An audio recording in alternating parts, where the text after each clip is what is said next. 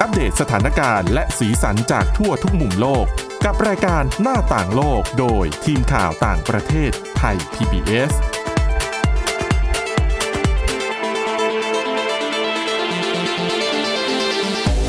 สวัสดีค่ะ ต้อนรับคุณผู้ฟังเข้าสู่รายการหน้าต่างโลกนะคะ มาอัปเดตสถานการณ์แล้วก็สีสันจากทั่วทุกมุมโลกกับทีมข่าวต่างประเทศไทย PBS ค่ะ วันนี้อยู่กับคุณวินิษฐาจิตกรี แล้วก็ดิฉันทิพย์ตะวันเทระในยพงค์ค่ะ สวัสดีค่ะ สวัสดีค่ะวันนี้นะคะ เรื่องประเด็นร้อนที่ต้องเกาะติดแล้วต้องจับตากันชั่วโมงต่อชั่วโมงเลยอะ่ะ มากกว่านั้นอีก อืม นาที เรื่องขต่อ อง นาที วิกฤตยูเครนนะคะ อ่า เพราะว่าได้เริ่มมีการเปิดคืออาจจะพูดได้แล้วล่ะว่าเป็นการเปิดปฏิบัติการโจมตีของรัสเซียในยูเครน ก็คือตัววลาดิเมียร์ปูติน ผู้นำรัสเซียเนี่ยบอกแล้วว่าเขาใช้ใช้ประกาศอ่าปฏิบัติการทางการทหารแบบพิเศษในภูมิภาคดอนบาส ทางตะวันออกของยูเครน ซึ่งปูตินเนี่ยบอกว่า อันเนี้ยเป็นการทำเพื่อปกป้องประชาชนในดอนบาสนะ แล้วก็มีท่าทีมาจากกระทรวงกลาโหม รัสเซียด้วยว่าเขาไม่ได้ คือต้องย้อนอ่ะจริงๆต้องเทาเท้าความกันนิดนึงก่อนว่ามัน ค่ะ มีเสียงระเบิดเกิดขึ้นในหลาย ๆ เมือง มีทั้งในเคียฟเองก็เจ็ดแปดครั้งมั้งเท่าที่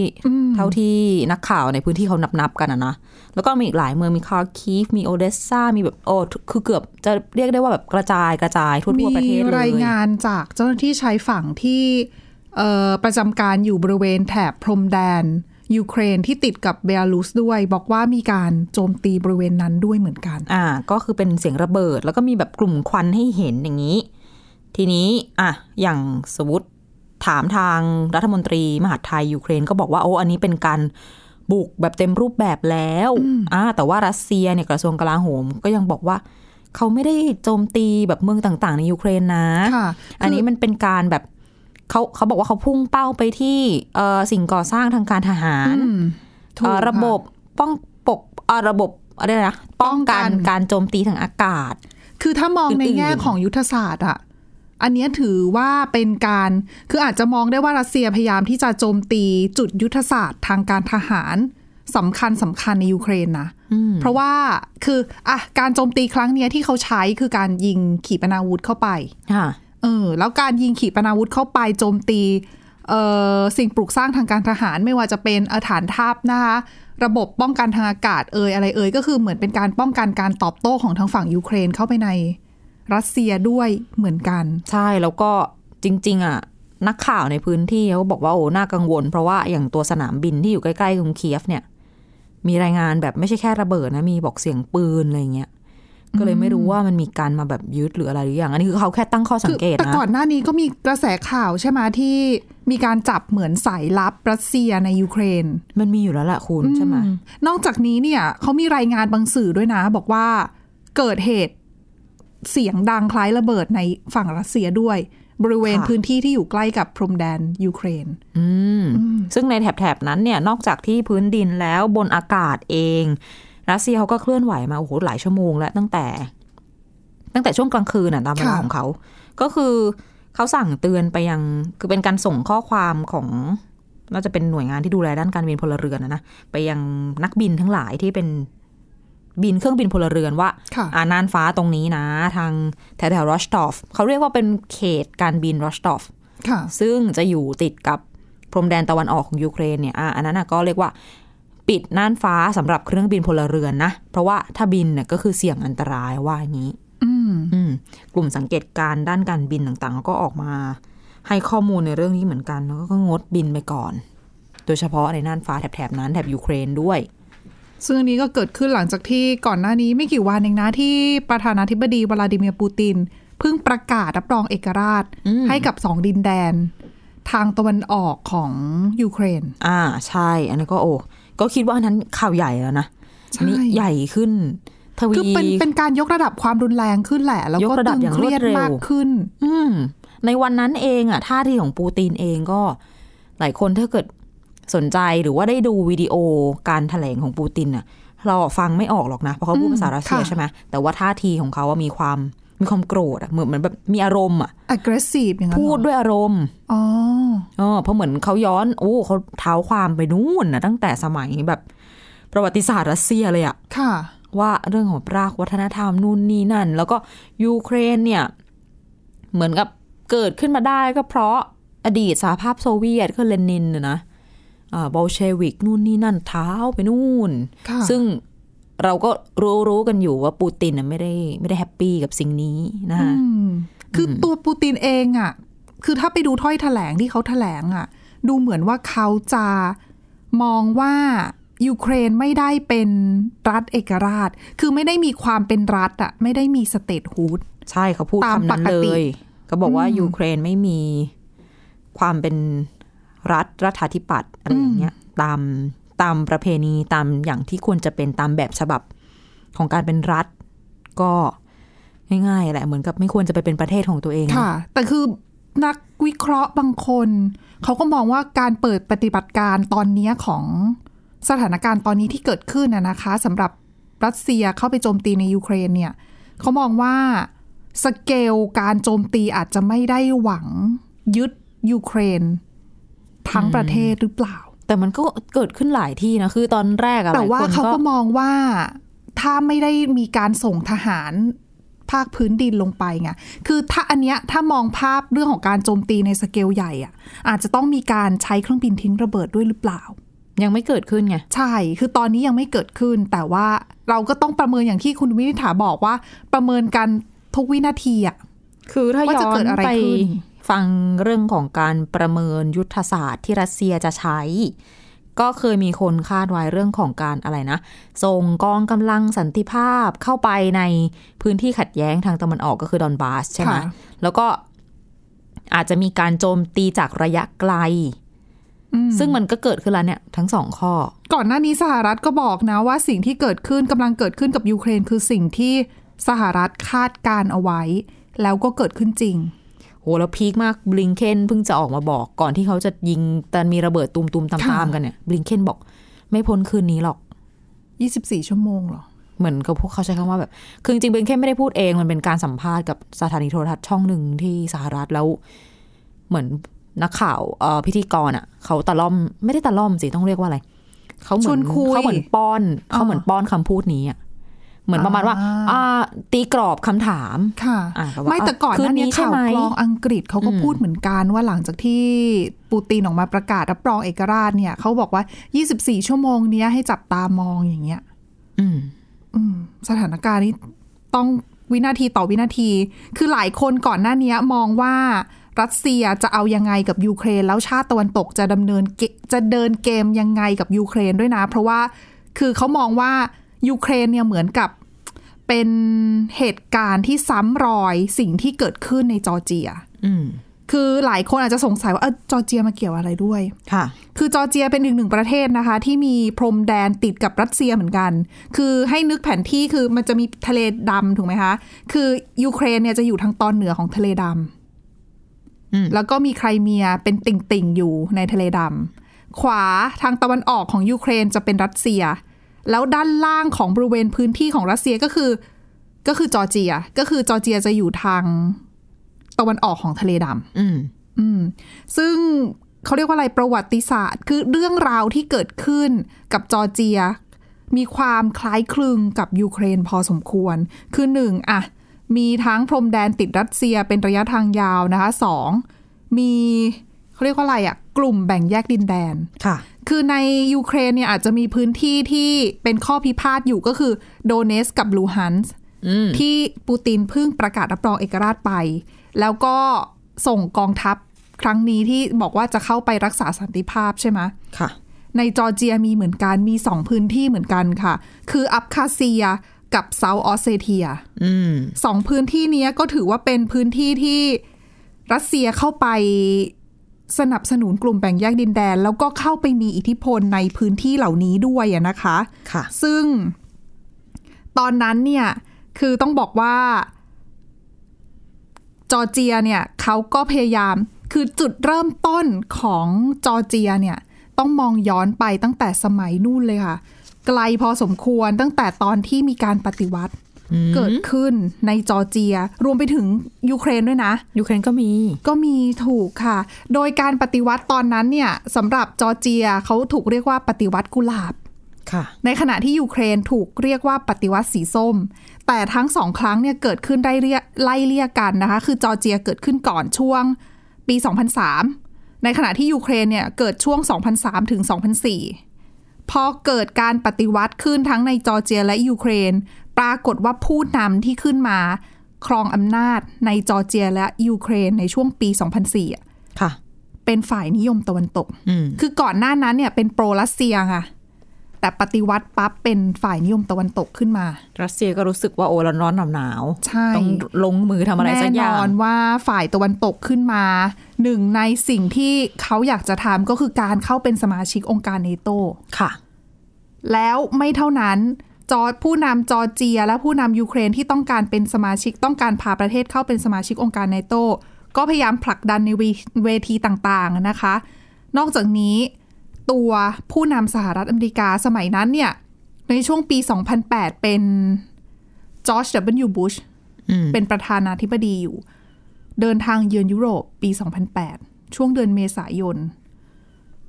ไปเยือนยุโรปไม่เท่านั้น ยังไปประกาศด้วยว่าจะสนับสนุนยูเครน แล้วก็จอร์เจียเข้าเป็นสมาชิกองค์การเนโต อืม เออ แน่นอนรัสเซียร้อนนะคะ แต่บูชนี่แบบสายแข็งอยู่แล้วนะ ใช่ใช่ก็เป็นริพับลิกัน ถ้าตอนนี้เป็นบูชเป็นผู้นำนี่แหม่ดิฉันว่า โอ้ กุมหัวแล้วเนี่ย ดิฉันว่าคงน่าน่าจะกล้าวกว่านี้นะ อย่างน้อยตอนนี้สหรัฐก็ยังบอกว่ายังไงยังไงเขาก็จะไม่รบกับรัสเซียเนาะ แต่แต่ ยังไง ว่าถ้า ก็จะ เป็น ไม่ ริพับลิกันถ้าเป็นริพับลิกันอีกคนนึง คนไหน ล่าสุดเหรอ อ อ ย่าใช้เสียงแบบนี้ วันก่อนเพิ่งออกมาชมปูตินนะที่ฉันแบบแอบ คือวันนั้นดิฉันมีมียืนวิเคราะห์ในช่วงข่าวต่างประเทศพอดี แล้วได้ฟังผู้ประกาศหลักอ่านข่าวของทรัมป์พอดีที่ชมปูตินน่ะ อัจฉริยะ โอ้ เออ ดิฉันนี่ต้องหลุดขำเลยนะ แอบขำอยู่หลัง เออ เบื้องหลังใช่ไหมคะ ค่ะ คือต้องบอกว่า อดไม่ คาแรคเตอร์เขานี่คงเส้นคงวาเสมอต้นเสมอปลาย ได้จริง ๆอะนะ เออหลายคนคิดนะว่าถ้าตอนนี้ทรัมป์เป็นประธานาธิบดีสหรัฐ จะเกิดอะไรขึ้นกับวิกฤตยูเครน เออ นั่นน่ะสิ หลายคนสงสัยมาก แต่ที่แน่ ๆ คือการที่ปูตินบุกยูเครนเนี่ยทรัมป์ยิ้มอะ่ะแล้วบอกว่าจริง ๆ แล้วควรใช้วิธีนี้ในการจัดการกับพรมแดนทางตอนใต้ของสหรัฐอเมริกาด้วย ว้ายตายเพราะคุณ ออ เอ้ย ไม่ต้อง แต่จริง สร้างกำแพงแล้วนะ ให้ยกทหาร กองกำลังสันติภาพเข้าไป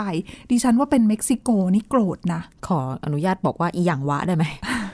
อ่ะแต่ว่าถ้าเกิดเป็นทรัมป์เอาจริงๆถ้าดูดีๆ ถ้าถ้าเกิดลองจินตนาการดู อ่า ทุกอย่างอาจจะไม่เกิดเลยก็ได้นะมันไม่มีการงัดข้อ ไม่ กั แต่ น ดิฉันว่ายังไงก็เกิด ไม่งัด หรือเป ข้อ ล่า กับปูตินแต่แรก บางคนบอกว่านี่สหรัฐถอนออกจากองค์การเนโตเลยอันนี้พีคไปอีก ก็ใช่ไง ก็เกิดจะไม่มีการแบบวัดพลังกันระหว่างผู้นำรัสเซียกับสหรัฐ แม้แต่ สิ่งนี้จะไม่เกิด แต่เรื่องนี้เป็นเรื่องของยุทธศาสตร์ระยะยาวในสหรัฐนะคะ ก็ไม่รู้ว่าจริง ๆ แล้ว ดิฉันว่ายุทธศาสตร์ข มั อน ง จะ ทรัมป์ไม่น่าจะเป็นแบบนี้นะ ไม่แต่ว่ายุทธศาสตร์เดิมก็ยังต้องคงอยู่ เพราะเป็นยุทธศาสตร์ระยะยาว อาจจะเปลี่ยนได้บ้างนิดหน่อย แต่อันนะเราย้อนเวลาไม่ได้ไง ค่ะ เราต้องเรียนรู้จากอดีตนะคะ กลับมาที่เรื่องของยูเครน เรื่องของยูเครนเนี่ยพอเดือนเมษายนปี 2008 ประธานาธิบดีบูชในสมัยนั้นเนี่ยประกาศสนับสนุนให้จอร์เจียกับยูเครนเข้าองค์การเนโต นับไปค่ะ กี่เดือนเนี่ยเมษายนจนถึงสิงหาคมสี่เดือนเสร็จเสร็จๆเท่านั้น อืม เกิดสงครามรัสเซียจอร์เจียขึ้นนะคะ ค่ะ คืออย่างที่บอกไปว่าปกติคือเดิมเนี่ย ในจอร์เจียมีพื้นที่ที่เป็นกลุ่มแบ่งแยกดินแดนอยู่แล้ว ที่เขาพยายามจะแยกดินแดน แล้วทางจอร์เจียเนี่ย ผู้นำที่นิยมฝ่ายตะวันตกเนี่ยเขาส่งกองทัพค่ะ เข้าไปเปิดปฏิบัติการโจมตี ผู้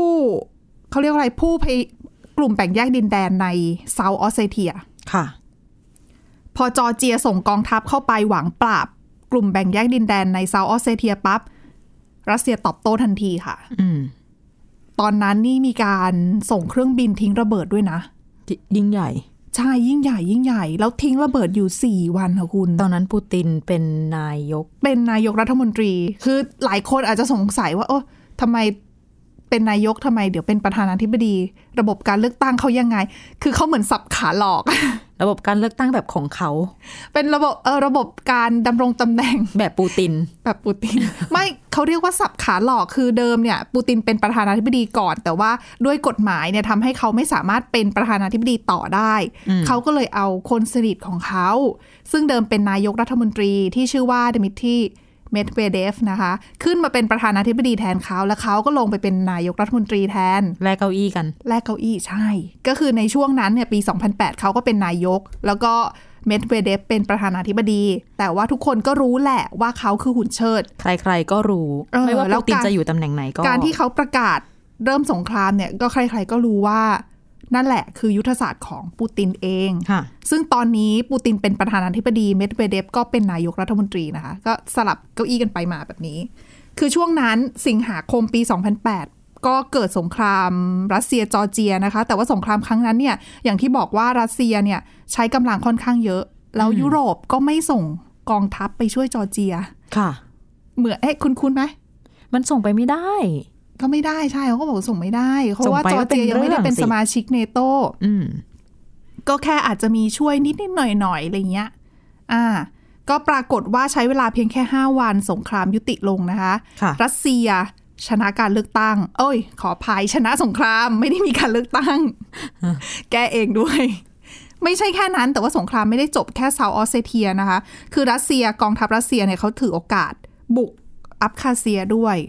ก็เลยกลายเป็นว่าได้ไปทั้งเซาท์ออสเซเทีย แล้วก็อับคาเซีย โดยรัสเซียเนี่ยได้ประกาศรับรองเอกราชของสองดินแดนนี้ ค่ะ อืมไม่ใช่แค่นั้นด้วย แล้วก็บุกเขาต้องเรียกว่ารัสเซียเคลื่อนกำลังพลนะ เข้าไปใกล้กับเมืองหลวงของจอร์เจียด้วย ค่ะ ยังไม่ถึงนะ แต่ตอนนั้นเนี่ยสถานการณ์แบบเขาบอกว่าตึงเครียดมาก คุกคามสุด ใช่ เพราะว่าคือไปตอนนั้นน่ะอยู่บนถนนที่จะวิ่งเข้าเมืองหลวงแล้วล่ะ จนกระทั่งในที่สุดตัวนิโคลาซาโกซีตอนนั้นเป็นประธานาธิบดีของฝรั่งเศส ๆ ค่ะ ก็เป็นคนกลาง อืม มาเชื่อมสัมพันธ์แล้วก็ในท้ายที่สุดสามารถลงนาม ข้อตกลงหยุดยิงได้ ก็ไปลงนามกันที่กรุงมอสโก จบเรื่องราว ฝรั่งเศสนี่รับบทคนกลางตลอดเลยอะ เขาถือว่าเขาเป็นพี่ใหญ่ในยุโรปไง คือถ้าไม่ใช่ไม่ใช่ฝรั่งเศสก็จะเป็นเยอรมนี อืม เหมือนอย่างในกรณีของยูเครนก่อนหน้านี้ เรื่องที่ยุติดอนบาสอะค่ะไค ปี รเมีย 2015 อ่าสองพันอ่าสองพันสิบสี่สองพันสิบห้าอันนั้นก็จะเป็นใช้เขาเรียกว่านอร์มังดีฟอร์แมตคือเป็นเอ่อฝรั่งเศสกับเยอรมัน ฝรั่งเศสเยอรมันยูเครนรัสเซีย ใช่ แต่วันนั้นมีมีเบลารุสไปด้วยนะ ถ้าจำไม่ผิด มีลูกาเชนโกไปด้วย อ๋ออ่ะอ่ะอ่ะอันนั้น อาจจะ ข้อตกลง พ่วงไป มินส์ พ่วงไป เพราะว่าเขาไปลงนามกันที่มินส์ อืมอืมใช่ อ่าที่เมืองหลวงของของเบลารุสนะคะก็ถือว่าเป็นอีกหนึ่งตัวละครสำคัญแหละในในภูมิภาค ในเรื่องของการวางยุทธศาสตร์ของรัสเซียเอง อืม แล้วคนนี้อย่างที่บอกไปว่ามีการลงนามข้อตกลงหยุดยิงในเอ่อเพื่อจบสงครามยูเครน ขออภัยค่ะเพื่อจบสงครามรัสเซียจอร์เจียด้วยอะนะคะ แต่ว่าปรากฏว่าถึงแม้ว่าจะจบลงตรงนั้นเนี่ย รัสเซียยังคงเดินเกมแผนระยะยาวนะ ค่ะ สำหรับจอร์เจีย คือรัสเซียได้แทรกซึม คือมีรายงานว่ารัสเซียตอนนั้นเนี่ย พยายามแทรกซึม แล้วก็แทรกแซงทางการเมือง อืม ในจอร์เจีย รวมไปถึงแทรกแซงกระบวนการเลือกตั้งด้วย จนในท้ายที่สุดแล้วเนี่ย ตัวผู้นำคนใหม่ของจอร์เจียที่ที่ขึ้นมาแทนผู้นำฝ่ายนิยมตะวันตกเนี่ย เป็นคนที่เป็นนักธุรกิจที่ทำธุรกิจในรัสเซีย ค่ะ ก็ขึ้นมาปกครองจอร์เจียนะคะ และนับแต่นั้นเนี่ยแน่นอนอิทธิพลของรัสเซียก็เพิ่มมากขึ้นในจอร์เจีย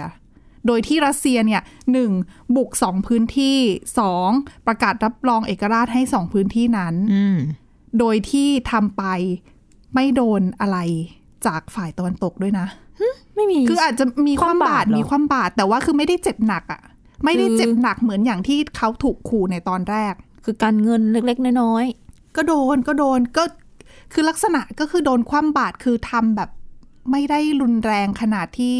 คือสถานการณ์คล้ายกับยูเครนตอนนี้อะค่ะ ๆ ก็คือตะวันตกอะก็ไม่กล้าทำอะไรมากหรอก เพราะตัวเองก็จะเจ็บด้วย ก็ถูกประมาณนั้นแล้วเนี่ยหลายคนก็เลยมองว่าบทเรียนที่เกิดขึ้นกับจอร์เจีย ตะวันตกจะเรียนรู้ไหม อืม จะปล่อยให้ยูเครน สถานการณ์ที่กำลังเกิดขึ้นในยูเครนเนี่ยจบลงแบบจอร์เจียด้วยหรือเปล่า ดูจากตอนนี้แล้วก็น่าจะเรียกว่าไม่นะ เพราะแต่ว่าตอนนี้ก็ยังไม่บุกนะ คือส่วนหนึ่งเนี่ย มีนักวิเคราะห์เขามองว่าการที่ตะวันตกจะหยุดรัสเซียได้เนี่ย ตะวันตกต้องทำในสิ่งที่รัสเซีย คิดว่าตะวันตกจะไม่ทำ ค่ะ เพราะทุกอย่างที่ตะวันตกทำตอนนี้เรื่องของความบาตรเรื่องของสนับสนุนกองทัพยูเครนนู่นนี่ เป็นสิ่งที่รัสเซียประเมินไว้อยู่แล้วว่ามันจะต้องเกิดขึ้น อืม เพราะว่าเป็นสิ่งที่น้อยที่สุดที่ตะวันตกจะทำให้ได้ คือแต่คือรัสเซียคือดิฉันมองว่าปูตินประเมินแล้วว่า ตะวันตกคงไม่ส่งกองทัพเข้ามารบในยูเครน ดังนั้น แล้วก็ความบาตรที่ความบาตรรุนแรงรุนแรงเนี่ย แบบถอดออกจากการเงินโลกเลยไหม หรือว่ายังไงก็ดูแล้ว ไม่ได้ เออมันมันดูแล้วจะลำบาก ดูแล้วไม่น่าตะวันตกไม่น่าจะทำดังนั้นเนี่ย สิ่งที่ตะวันตกกำลังตอบโต้รัสเซียมองได้แง่หนึ่งก็คือ ปูตินคิดเอาไว้แล้วว่า มันคือสิ่งที่จะต้องเกิดแล้วเขาก็ยอมรับ แล้วว่ามันจะต้องเกิดสิ่งเหล่านี้ขึ้นกับเขา ยอมรับผลเสียแล้วเขาประเมินแล้วว่ามันคุ้ม ค่ะ เขาจึงบุกหรือเปล่า แต่ว่าฝั่งรัสเซียเองก็ไม่ใช่ว่าไม่เดือดร้อนเลยนะ คือมันมีการทำโพลในรัสเซียเนี่ย ก็ประมาณ 50%ของคนที่ตอบแบบสอบถามก็ไม่ได้อยากได้สงค ไม่ รา ได้ ม ใช่ไม่มี เขาก็ ใครอก ลั ยาก วเหมื ได้ อนกัน นะดิฉันว่ายุคเนี้ย แล้วก็อย่างพอเริ่มมีรายงานระบงระเบิดเนี่ย ตลาดหลักทรัพย์ที่มอสโกก็ปิด อืม หุ้นร่วง อืม ดิฉันร่วงทั่วโลกนะน้ำ โอ้ มัน น้ำมันไม่ร่วง น้ำมัน เอา บู น้ำมันไม่ร่วงเหรอ เบรนท์เกินร้อยดอลลาร์ต่อบาร์เรลเป็นครั้งแรกตั้งแต่ตั้งแต่กันยายน 2014 ก็คือตอนนั้นอะก็คือเรื่องดอนบาสปะ ชาอัน ก็คือ น่าจะใช่ วิกฤตรอบที่แล้วนั่นแหละ ก็เลยทำให้พลัเอ้างงา ขอน อภัย เพิ่ม ไครเมีย อืม เลยทำให้เรื่องของพลังงานแพงขึ้น ค่ะ เพราะว่าถ้าเกิดเหตุอะไรขึ้นนะ พลังงานก็เป็นปัจจัย เป็นยุทธปัจจัยด้วย ทองก็ขึ้น แต่ทองก็ค่อยๆขยับขยับ มีอย่างหนึ่งที่ตก ตกจนนักลงทุนเขาพูดกันเล่นๆว่าตกเป็นน้ำตกเลยอะ คือ บิตคอยน์ ทำไมอ่ะ มันก็ค ค ง วามเป็นเป็นเรื่องของความเชื่อมั่นใช่ไหมหลัก มันคงเป็นอากาศธาตุสำหรับนักลงทุนหลายๆคนไหม ๆ คือหมายถึ จั งว่า ต้องไม่ได้ใช่ไหมที่คุณกำลัง ดิ จะ ฉันเข้าใจว่ากลไก พยยมอธิบาย เศรษฐศาสตร์มันเป็นอย่างนั้นนะ อย่างทองให้มันแพงขึ้นก็เพราะว่า เพราะคนถือ เขาเรียกว่ามันเป็น ทอง safe haven เอาไว้อ่าอ่า อ่า มันเป็น อุ่นใจถือทองเอาไว้อุ่นใจกว่าเพราะยังไงมันก็มีมูลค่า จับต้องได้ยังไงก็มีค่าถูก อ่า แล้วก็เก็บไว้ มันเป็นสิ่ง ก็บไว้กั ที่มีค่าในตัว ซื้อมาแล้วใส่กระเป๋า